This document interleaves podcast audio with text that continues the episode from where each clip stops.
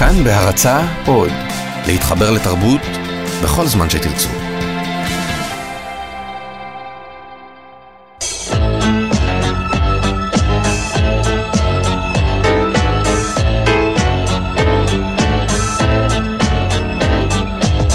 גיבור תרבות הדוקטור דן הרב והדוקטור דוד גורביץ' באולפן עם יונתן גת.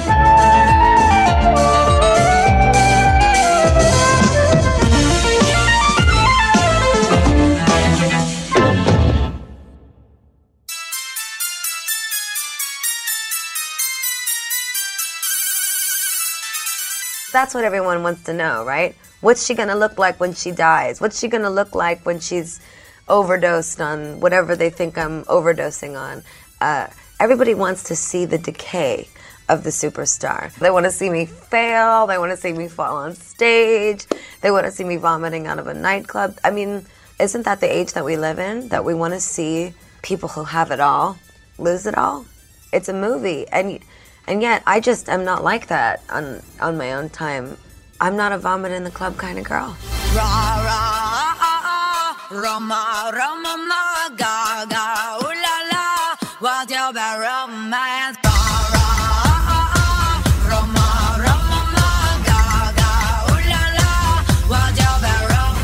כן, אנחנו שומעים עכשיו את קולה של גיבורת התרבות שלנו לתוכנית הזאת, סטפני ג'ואן אנג'לינה ג'רמנוטה, או בשמה הידוע יותר, ליידי גגה.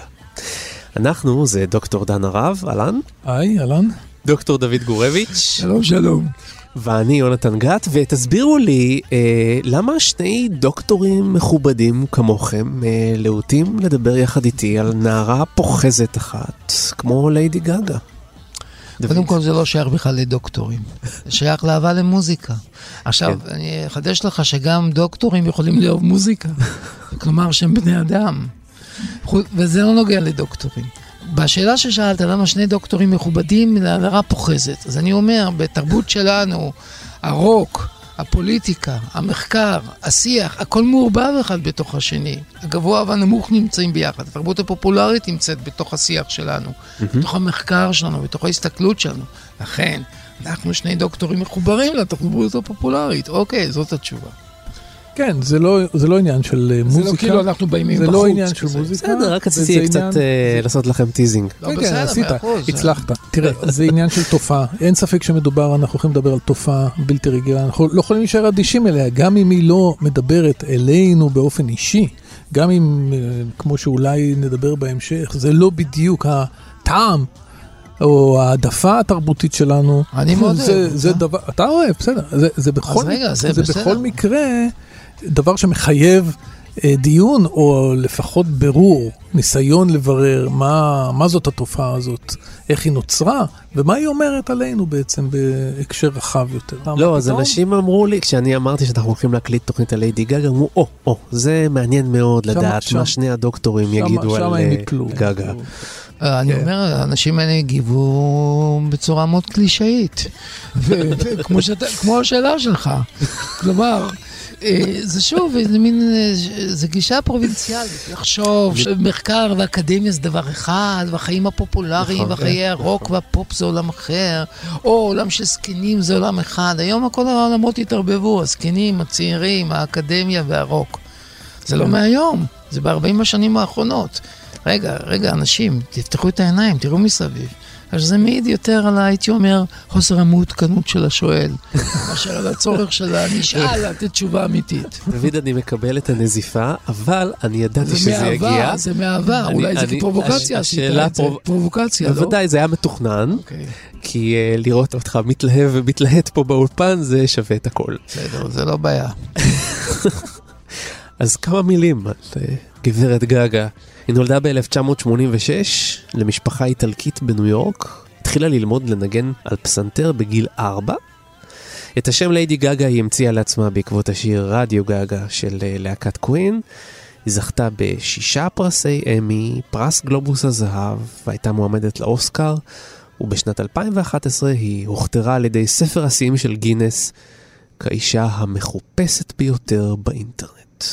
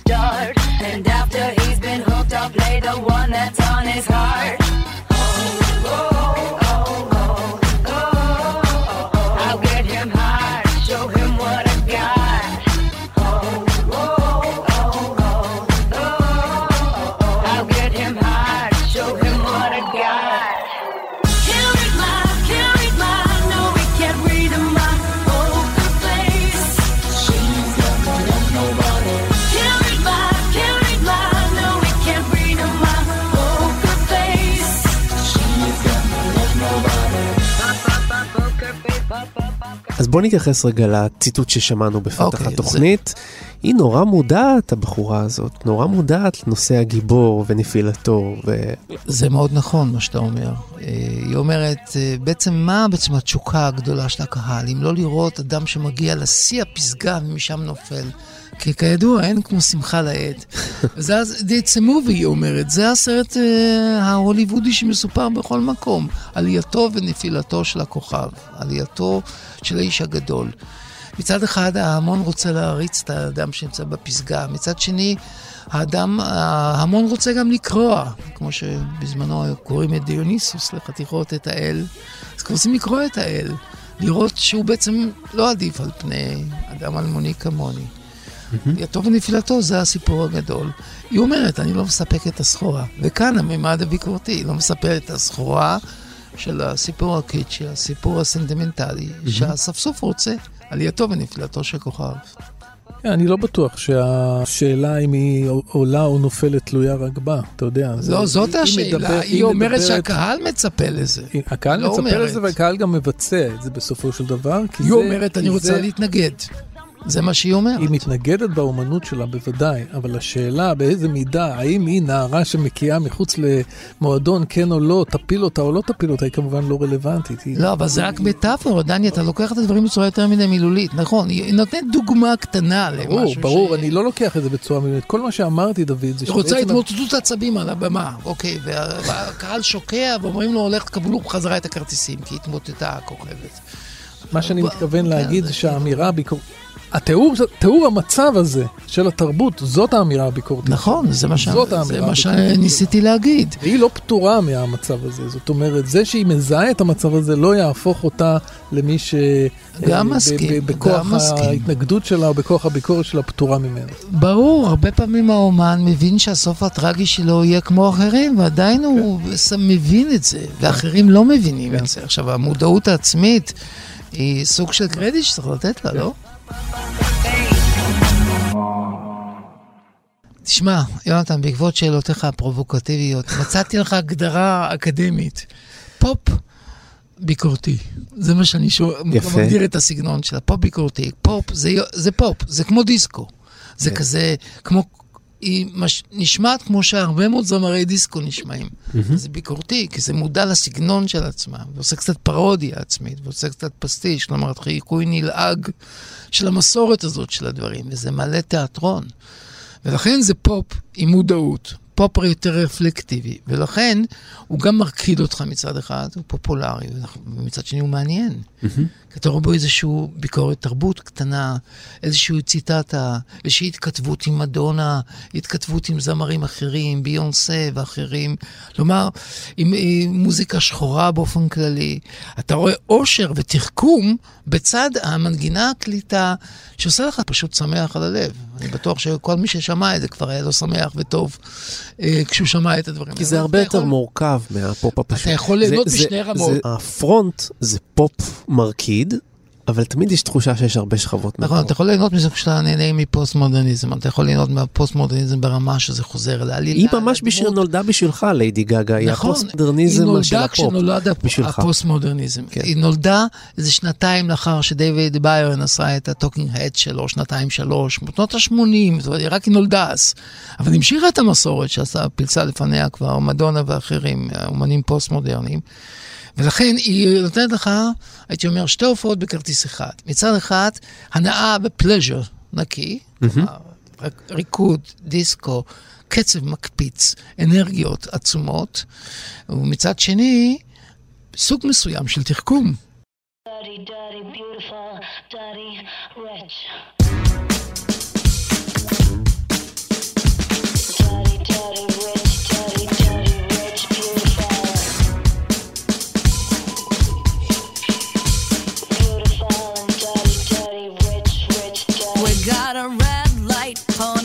Pornographic dance fight, systematic, honey. But we got no money. Our hair is perfect while we're all getting shit wrecked. It's automatic, honey. But we got no money. Daddy, I'm so sorry. I'm so, so, so sorry, yeah. We just like the party, like to pop, pop, party,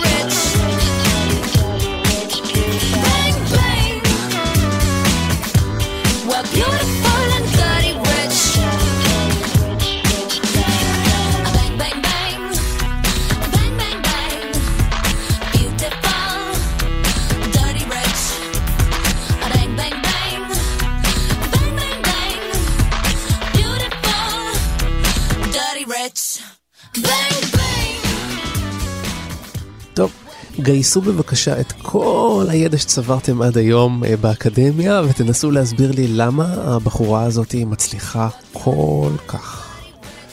הניסיון להסביר הצלחה, ב- בוודאי ברמה כזאת, הוא, הוא אף פעם לא יכול לעלות במאה אחוז, אה, הוא לא יכול לעלות יפה. אני מנסה. כי, כי, כמו, כי כמו שדוד תיאר את האומנות הפוסט-מודרנית, יש גם מן הסתם עוד לא מעט אנשים שעושים בדיוק את אותו דבר ולא שמענו עליהם. נכון. יש תמיד איזשהו מימד שהוא מחוץ להסבר, ואנחנו לא נוכל להסביר. זה לא אומר שאין לנו מה להתעסק בדמות שלה, ההפך. אנחנו מתעסקים בדמות שלה כי אנחנו מסוקרנים, ואנחנו מנסים לפצח. אבל אנחנו מבין, צריכים להיות גם צנועים, ולהבין שיש מגבלה מסוימת לפצח את זה בצורה, בצורה מלאה. אני חושב שהדברים שדוד אמר הם לחלוטין נכונים. הוא בעצם תיאר את האופן שבו האומנות של ליידי גגה מדברת את רוח התקופה, שוב. ו- וזה בעצם גיבור תרבות. מי שבאומנות שלו, או בפרסונה שלו, או בעשייה שלו, היא מגדיר את הזמן, ו- וליידי גגה היא לחלוטין שם. למה היא מצליחה בשעה שאחרים, שאולי עושים דברים גם גדולים, גם מקוריים, גם מחוברים לזמן הזה, מצליחים פחות? על זה לא יעזרו שנים ארוכות באקדמיה ולא יעזרו שנים ארוכות של ביקורת. לא תדע את התשובה לאשורה.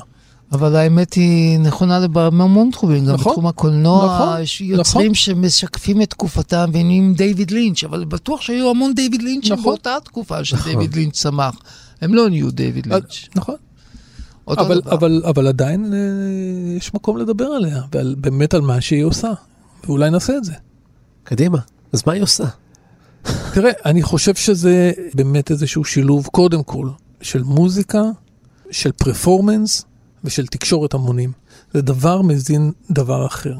היא לא רק מוזיקאית, היא קודם כל באמת אשת במה מטורפת. זאת אומרת, המימד החזותי, המימד הפרפורמטיבי, האופן שהיא מתכתבת עם אופנות, עם, עם, עם מגלומניה כזאת או אחרת מבחינה חזותית, ההפתעה הוויזואלית שהיא מייצרת כל הזמן, כל הזמן יש שם הפתעה ויזואלית, זה אף פעם לא נראה אותו דבר. אה, וזה תמיד נראה טבעי, תמיד זה בא בול, היא גם באחד הרעיונות אומרת, גם אם עובדים על זה שעות, על התסרוקת או על התלבושת, אני רוצה שזה ייראה כאילו שעכשיו הכנתי את זה בר- ברגע אחד. זה- כל הזמן, תחשוב, זו מערכת שעובדת כל הזמן אבל אנחנו לא לייצר. יכולים להראות את זה, אבל אבל אני אומר, זה המימד החזותי, דוד, את זה אנחנו לא יכולים להראות זה בשום מה מקרה, שאני כי אומר, אנחנו אבל נוכל ברדיו. לתאר משהו במוזיקה שלו. זה אז אני. אז אני אומר, זה, זה דבר אחד. דבר, זאת אומרת, דבר אחד זה המוזיקה, דבר השני זה המימד הפרפורמטיבי, הוויזואלי, החזותי. הדבר השלישי, אני חושב שזה באמת התקופה הזאת שבה אנחנו חיים, של נגישות. אתה יודע שהיא אחת, אחת מהאנשים הכי, שנעקבים ב- בטוויטר, נדמה לי שהיא כן, כן, בשלב אולי. מסוים הייתה אלופת ה... נכון, אלופת העולם. אלופת העולם בזה. זה- זאת אומרת, בוא'נה, היא זמרת, מה שפעם קראנו זמרת, אבל היא לא זמרת, היא מצייצת בטוויטר, ועשרה מיליון איש עוקבים אחרי הציוצים שלה. זה דברים שלא לא היו פעם. לא הייתה את הנגישות הזאת אל הכוכב, את ה- אל היכולת הזאת לראות ביוטיוב, ל- ל- לקבל בזמן אמיתי את ההגיגים שלו וכן הלאה. מי שיודע לשחק את המשחק הזה, כנראה, אתה יודע, הוא צובר איזשהו יתרון בתרבות ההמונים או בתרבות התקשורת שאנחנו נמצאים בה. אני חושב שבשלושת הזירות האלה, גם המוזיקלית, גם הפרפורמטיבית וגם התקשורתית נקרא לזה ככה, היא כנראה יש לה ציונים מאוד מאוד גבוהים. זה אחד ההסברים שאפשר אבל לתת. זה הסבר קצת כללי, צריך להיכנס למוזיקה שלה. אבל ל- המוזיקה ל- זה רק להופעה. הסבר אחד, המוזיקה זה מימד אחד. זה לא. ההסבר- בעיניי זה לא ההסבר זניח, אלא זה לא אחד, זה הדבר. אוקיי. כי אחרת יש המון אנשים שהם כוכבים, שמצייצים, אני יודע, גם לנתניהו יש, ואנשי פוליטיקה, אבל אני יש המון מדבר. קודם כל, אני אבל מדבר על השילוב גם בין שלושת לבר הדברים. רפאלי יש המון עוקבים. בר רפאלי לא עושה מוזיקה. זה מה שאני אומר, לכן יש להתמקד במוזיקה. לא לדבר עליה טוב, רק טוב, דוד, כפרסונה אני אנסה, תקשורתית. אני אנסה להסביר את הכוונה שלי. המוזיקה היא מימד אחד, המוזיקה היא נפלאה, המוזיקה כשלעצמה לא יכולה להסביר, לא בטוח שאפשר להסביר אחרת, אבל המוזיקה כשלעצמה לא יכולה להסביר את המעמד שלה בתרבות היום. אני לא מסביר את המעמד שלה בתרבות, אני מסביר את העוצמה שלה בעיניי. והיא רק מוזיקה, כי כל השאר היא חולקת עם המון מפורסמים אחרים.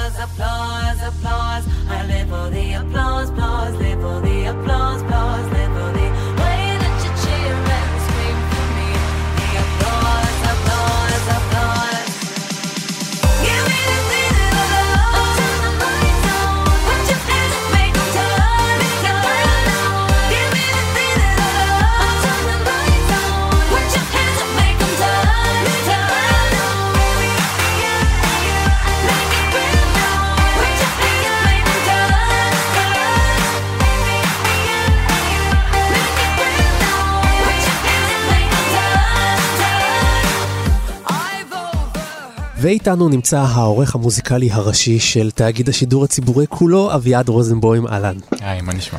טוב, משימה גדולה לפניך, אתה תצטרך להסביר לנו מה קורה פה. איך ליידי גאגה הפכה לתופעה כזאת גדולה, תופעה מוזיקלית כזאת גדולה. זו שאלה מאוד גדולה בפני עצמה, נכון. אבל אה, אני חושב שבניגוד לאחרות, היא הביאה משהו קצת אחר ב image שלה. כלומר, אם אנחנו מדברים על אייקונים וגיבורי תרבות, אז היא הצליחה לעשות משהו כזה, אה, גם במוזיקה שלה, גם בתכנים וגם בנראות.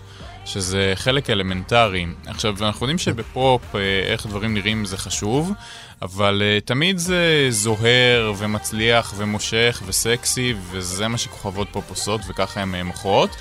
ליידי גאגה עשתה משהו אחר. אה, היא הלכה למקום המאוד באמת גרנדיוזי, המאוד מרשים, אבל לאו דווקא היפה. Mm, כלומר, יש משהו בכיעור שנכנס לתוך הפופ. נכון. וזה גם משהו מעניין, ולקח את זה למקומות באמת רדיקליים וקיצוניים יותר. אולי תיתן דוגמה איך נכנס הכיור הזה כן, לתוך התפיסה של כלומר, בעצם הכיור זה סוג של ביקורתיות. כן, זה סוג סוג של... של מודעות עצמית כזאת לעשייה שלה. אתה- אולי תיתן דוגמה? כן, נגיד, אם אנחנו מדברים על נראות קודם כל, הדבר שלי קופץ ראשון זה החליפת בשר שהיא לבשה. שזו תלבושת אה, מאוד מפורסמת. נכון, מתי יודע שזה עשתה? חלק מהאומנות, אה, סטרבק עשתה את זה, אנחנו מציינים את זה באנציקלופדיה. יאנה סטרבק, כן, היא עשתה אה, ממש אה, עבודת אומנות שנקראת שמלת בשר, שעשויה מבשר, כלומר, היא עובדת עם האוונגרד של האומנות. לגמרי. ההשראות שלה באמת באות ממקומות כאלה, ומקומות שאנחנו לא רגילים מפופ שהוא מתכתב איתם. וזה זה באמת קיצוניות חדשה. כלומר, אם אנחנו מדברים על כוכבות פופ אחרות, אין את המקומות האלה. אביעד, אתה עורך אה, מוזיקלי, ובדברים שלך אתה מדגיש את המימד של הנראות, ואני, כן, בדיוק- בדיוק אני רוצה להתעקש על הדבר הזה. האם במוזיקה שלה, אם אני עכשיו נוסע במכונית ואני שומע אותה, יש משהו באומנות המוזיקלית שלה שמסביר את ההצלחה הפנומנלית שלה? אני לא הצלחתי למצוא. תראה, זה- גם שאלה טובה בפני עצמה. אני לא בטוח שהחדשנות המוזיקלית היא הטיקט שלה להצלחה. היא יודעת אה, לכתוב שירי פופ מצוינים, וזה אנחנו גם יודעים ואפשר לראות. אנחנו רגילים לשמוע את זה שוב כלהיטי פופ קצביים, מופקים מהרדיו, אבל מי שניסה נגיד לשמוע אותה מנגן אפילו רק עם פסנתר חלק מהשירים שלה, אפשר לראות את הכישרון שלה גם בכתיבה וגם הווקאלי, אגב, שזה צריך להדגיש, שהרבה כוכבות פופ אה, נשמעות טוב באולפן כשעוזרים להם, אבל בהופעה זה נשמע נורא ואיום, וליידי גגה היא זמרת גדולה. בעניין הזה, אני רציתי לשאול, בהתייחסות למה שאתה אמרת, שלא מוצא בשלב המקורי, אני חושב שהאסתטיקה היא לא האסתטיקה של המקורי, היא האסתטיקה של הציטטה, של הפסטיש. של השכפול. של, השכפול, של הליכה בעקבות מדונה, שמדונה הולכת בעקבות מרלין מונרו וכיוצא כל זה, דוד, זה פרשנות. זה פרשנות זה לא פרשנות, זה אינטלקטואלית נמצא. שלא מסבירה לא, את המיליונים לא, לא, של רגע. המעריצים. אני חושב שזה מסביר מאוד, שמצד אחד היא מאוד מאוד מתוחכמת, כלומר אינטלקטואלית, כלומר מאוד מודעת לעשייה שלה, ומצד שני היא מאוד קליטה. היא מאוד זורמת, היא מאוד סוחפת בפרפורמנס שלה, וזה מצדיק את המיליונים שצופים. לא התחכום, אני מסכים, אבל התחכום קיים, מה אתה חושב?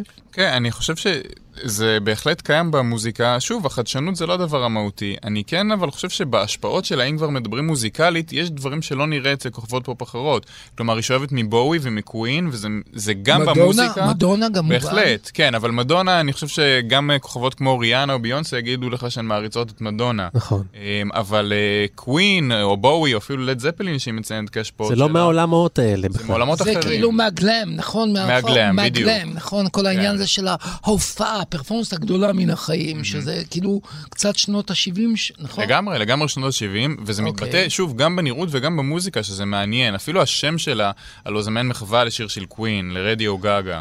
כן. ו- וזה חריג בנוף של הפופ, צריך להגיד את זה. אני חשבתי, זה. אני חשבתי גגה כמו דאדה, אתה יודע, גגה, כן. דאדה, כלומר משהו אוונגרדי שאומר בעצם שהשם הוא פרודיה על כן. הרצון להבין משהו. אז באמת השם הוא, יש לו מימד פרודי והתכתבותי בהקשר הזה, אי אפשר להפריד את זה. אבל תנסה ל- בכל זאת לנתח לנו את הנוסחה המוזיקלית בכל זאת. מה אנחנו שומעים אצלה? למה זה כל כך כל כך סוחף? תראה, אם נתמקד בשני שירים אה, שאני אישית אוהב, ואני גם חושב שיש להם יותר אורח חיים, ונפרק את זה יותר לעומק. אה, שיר ראשון שאפשר לציין אה, זה Born This Way, אוקיי? שזה שיר ש... נהיה המנון של הקהילה הגאה, אה, והיא עצמה מגדירה עצמה כביסקסואלית, היא דיברה על זה בראיונות, ואני חושב שהתוכן כאן ניצח גם את הצורה. כלומר, בסופו של דבר זה שיר פופ, די סטנדרטי, אבל התוכן שלו אה, השפיע ונהיה גדול מסך אה, חלקיו. אתה מדבר על, על, על הטקסט, כן. יותר מאשר אתה מדבר על הלחן. כן, וזה נהיה גם אה, איזה תנועה ואחר כך, והמעריצים שלה וההשפעה שלה, זה מאוד גדול בהקשר הזה. מה הדוגמה השנייה שרצית להגיד? הדוגמה השנייה, אה, שיר שנקרא פפרצי, אה, שזה היה אחד משירי הפריצה, אה, 2008 אם אני זוכר נכון. אה, אז אני חושב שזה גם דיון אפרופו כוכבות והחיים הזה, ההתכתבות הזאת, אישה מדבר על, אה, על קצת סטוקריות והערצה ומקומות כאלה שהם מהמקומות האפלים יותר של הנפש ושל תרבות הפופ, ואני חושב שאם ניכנס אליו ברמה... יותר ספציפית מוזיקלית, זה שיר עם הפקה אה, יוצאת מן הכלל, שיש לו גם אורך חיים יותר משירי פופ אפילו אחרים שלה. שירים שהיו לעיתים גדולים יותר, והיום אני יכול להגיד שמושמעים פחות ברדיו, כמו Poker Face ושירים כאלה, אולי פחות שרדו, וב Paparazzi יש אה, איזה אורך חיים, שוב, יכול להיות שזה בא מהנושאים, יכול להיות שזה בא מהכתיבה, אבל לדעתי, גם בהפקה המוזיקלית. אוקיי. אה, יש לה דברים שיצאו יותר מאוחר, יש שיר באלבום לפני האחרון, שהיא כבר הוציאה שיר של 12 דקות ודברים כאלה, והלכה למקומות יותר אוונגרדים קצת, גם בזה. מה הייחוד שלה בתוך הזרם הכללי של ה performance הקיצוני, המוקצן, כאילו, כאילו מול ביונסה ומול אחרים, מה כאילו הייחוד שלה? תראה, שוב היא הולכת, דיברנו על המקום הזה של הכיעור והדברים האלה, אם האחרות מנסות להדגיש את ה sex appeal ואת המקומות האלה, ליידי גגה לאו דווקא. כלומר, זה אפל, אפילו טיפה כמו גותי. film noir, כן, זה נכון? פופ לפעמים. אפל, פופ כן, אפל. פופ כן. אפל, נכון, הגדרה מצוינת. פופ אפל, כן. אני זוכר, יש מעצר, עינויים, אה, קליפים אה, שלמים של אה, 15 דקות. סאדו-מאזו. סאדו-מאזו, כן. כן. דם. על הפרצוף, נשפך עליה דם, כן. כן, זה מקומות שוב ש... בקיצור, היא לא הולכת אל אל הגבולות, אל הדברים, אל הטאבו, אל הדברים האלה שהם למקומות בעצם, האסורים, אה, אני חושב שאם אנחנו באמת מדברים על זה, זה המקומות האסורים יותר נוכחים אצלה. אמ, ואני שוב חוזר לזה לעניין של מיניות, כי הוא נורא מעניין. אם ניקח את ריאנה וביונסה כדוגמאות מקבילות, אז מצד אחד אצלן המיניות היא נורא פרובוקטיבית וזה נורא מושך. ליידי גגה היא לאו דווקא מושכת, לפעמים זה אפילו דוחה. ואם ניקח לדוגמה לכוכבות אחרות כמו טיילור סוויפט, היא מאוד הילדה הטובה והתדמית הנקייה, למרות שזה גם, היא מנסה טיפה לצאת מההגדרות האלה בשנים האחרונות.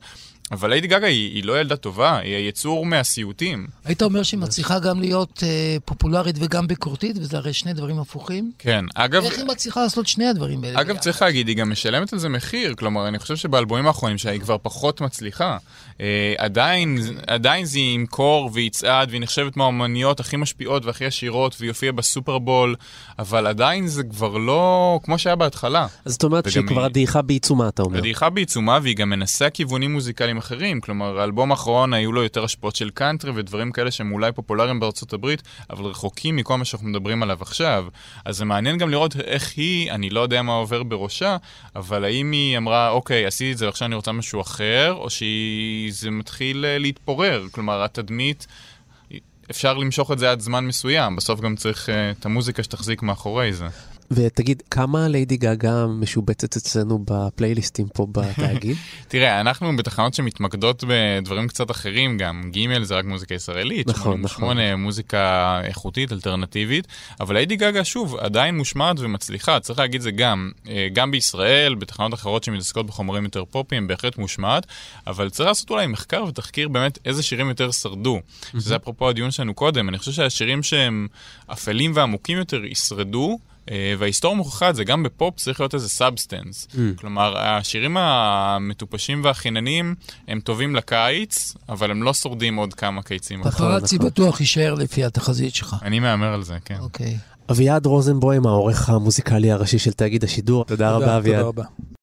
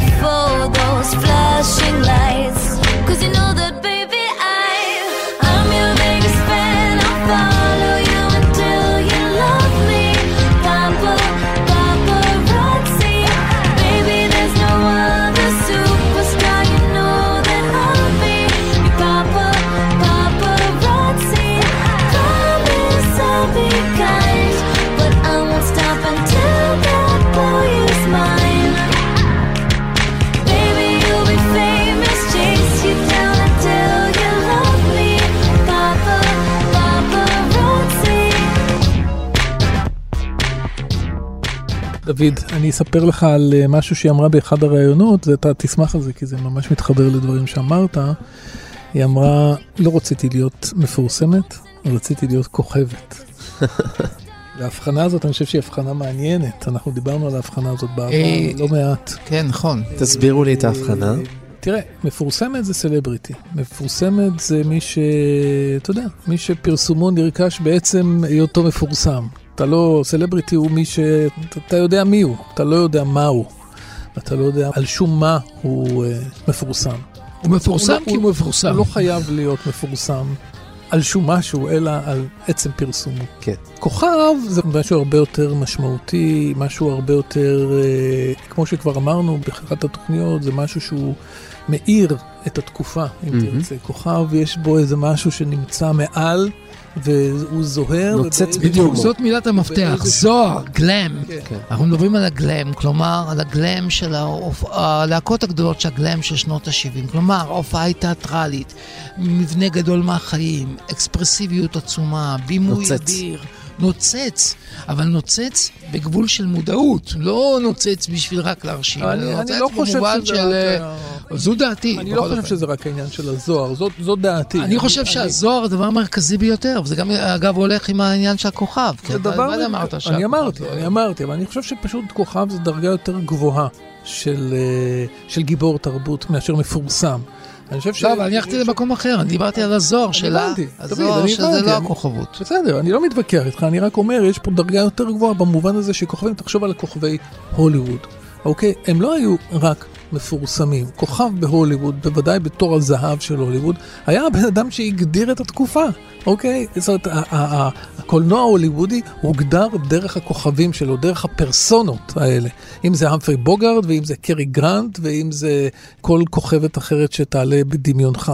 זאת אומרת, התפקיד שלהם הוא, הוא כמעט לסמן את התקופה דרך הפנים שלהם. הפנים שלהם זה בעצם סיפור התקופה. אני חושב שכשליידי גאגה אומרת, לא רציתי להיות מפורסמת, היא מתכוונת, אני לא רציתי רק שידעו מי אני. אני רציתי להיות ההגדרה של התקופה. זאת, זו דעתי. אתה חיברת את זה מאוד יפה לנושא של הקולנוע, אני מחבר את זה למסורת של הפופ עצמו. היא דיוויד בואי.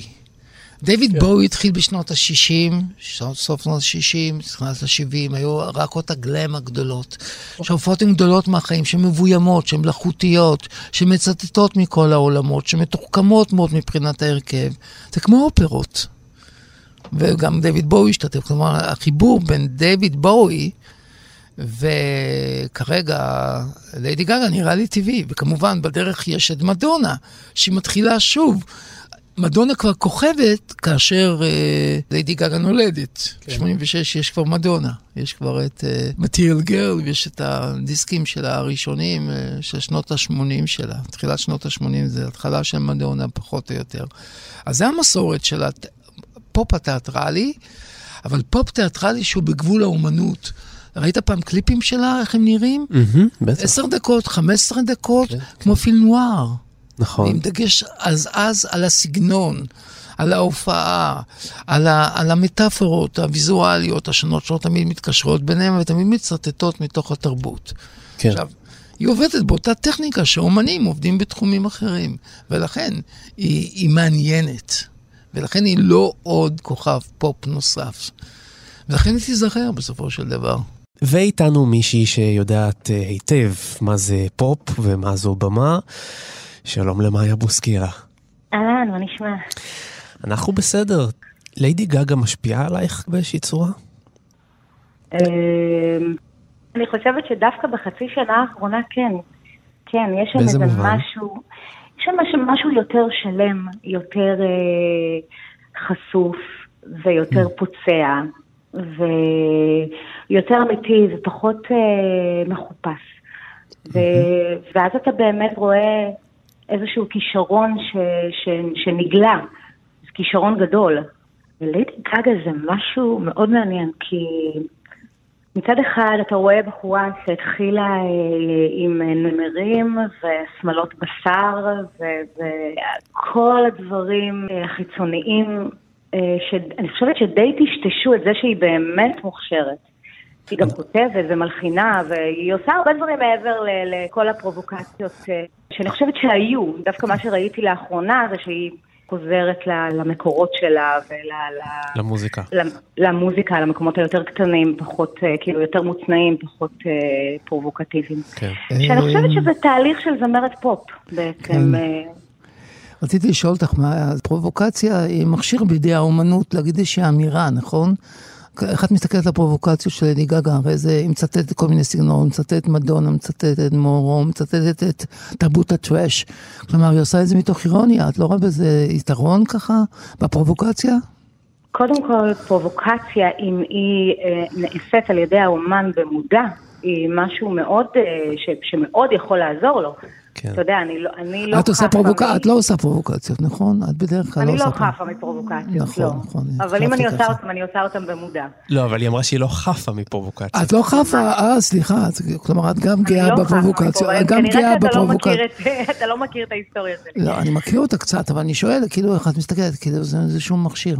יש משהו אני ש... חושבת שזה חלק מהעניין הפופי. אני לא קוראת לזה תופעת או, או, ש, או שתרבות הטרש, כי זה לא טרש בעיניי. אני חושבת שזה תהליך של אומן פופ. מה זה פופ בעצם? זה, זה הכל ביחד על הבמה. זה רקדנים, זה צבעים, זה תלבושות. בעיניי זה- טרש זה המילה המחמיאה ביותר שאני יכול להגיד על תרבות. על ברלין אומרים שזה בירת הטרש של אירופה, ולא מתכוונים להעליב את ברלין, את מבינה?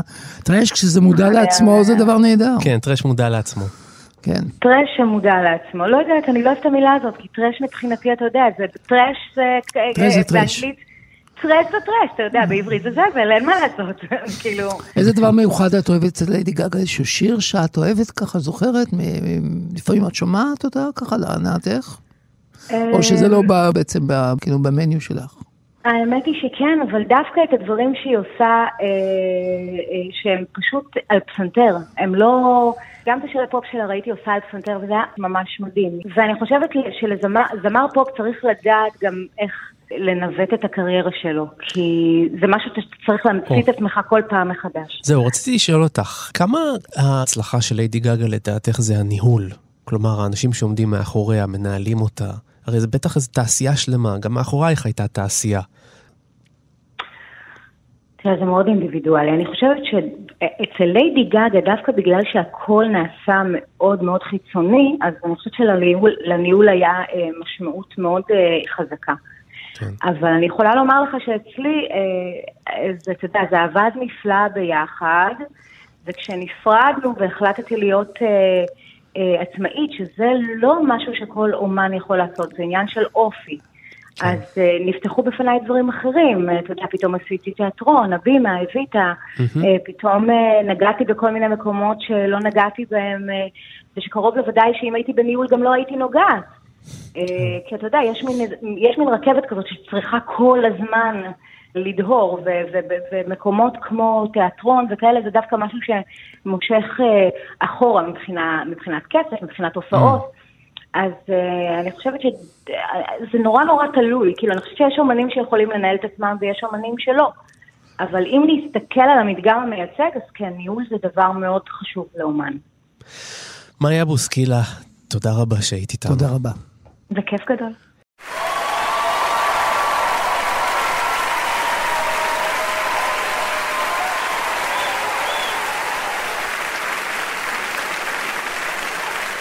I was five and he was six. We rode on the horses made of sticks. He wore black and I wore white. He would always win the fight. Bang, bang, he shot me down. Bang, bang, I hit the ground. Bang, bang, that awful sound. Bang, bang, my baby shut me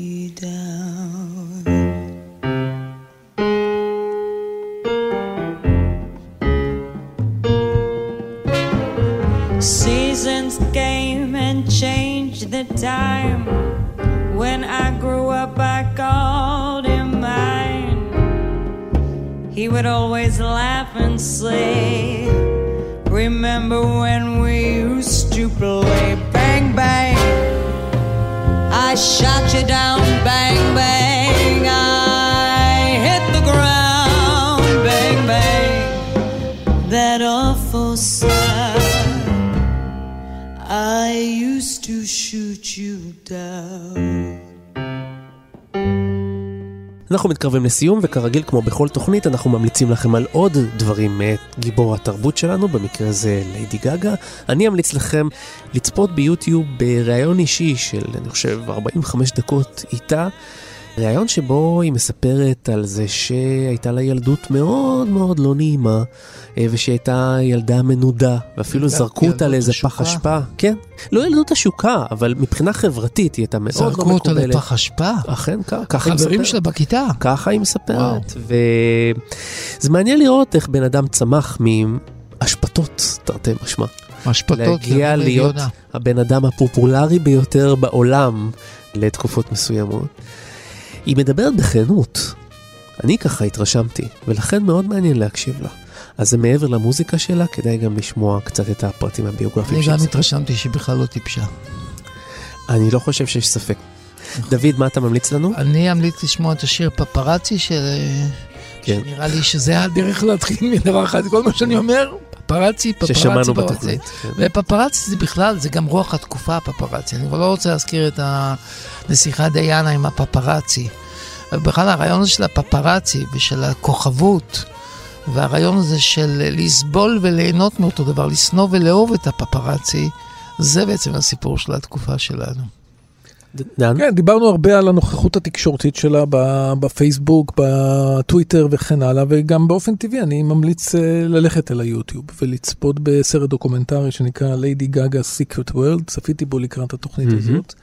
אה, הוא, הוא חושף עוד דברים שאולי היום לא הספקנו לדבר עליהם כל כך, כמו לדוגמה המעורבות החברתית שלה, הנוכחות שלה בגר, בגזרה של אה, הקהילה הלהט"בית לדוגמה, היחס שלה אל המעריצים שלה, שהוא מאוד מאוד מעניין ולא שגרתי. שווה לצפות, וכמו שאתה אמרת, יונתן, שווה לשמוע אותה במילותיה שלה. יש פער, ב- האינטליגנציה, היכולת המילולית, המודעות העצמית, שווה.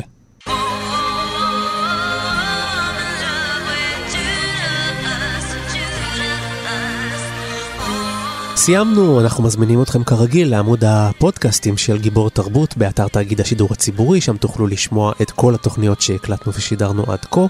אני הייתי יונתן גת, תודה רבה לדן הרב. תודה יונתן, תודה לך. תודה רבה לדוד. תודה רבה. ניפרד בעוד קצת צלילי גגה. להתראות. להתראות, ביי ביי. ביי. Judas, Judah, Judas, Judah, Judas, Judah, Judas, Gaga.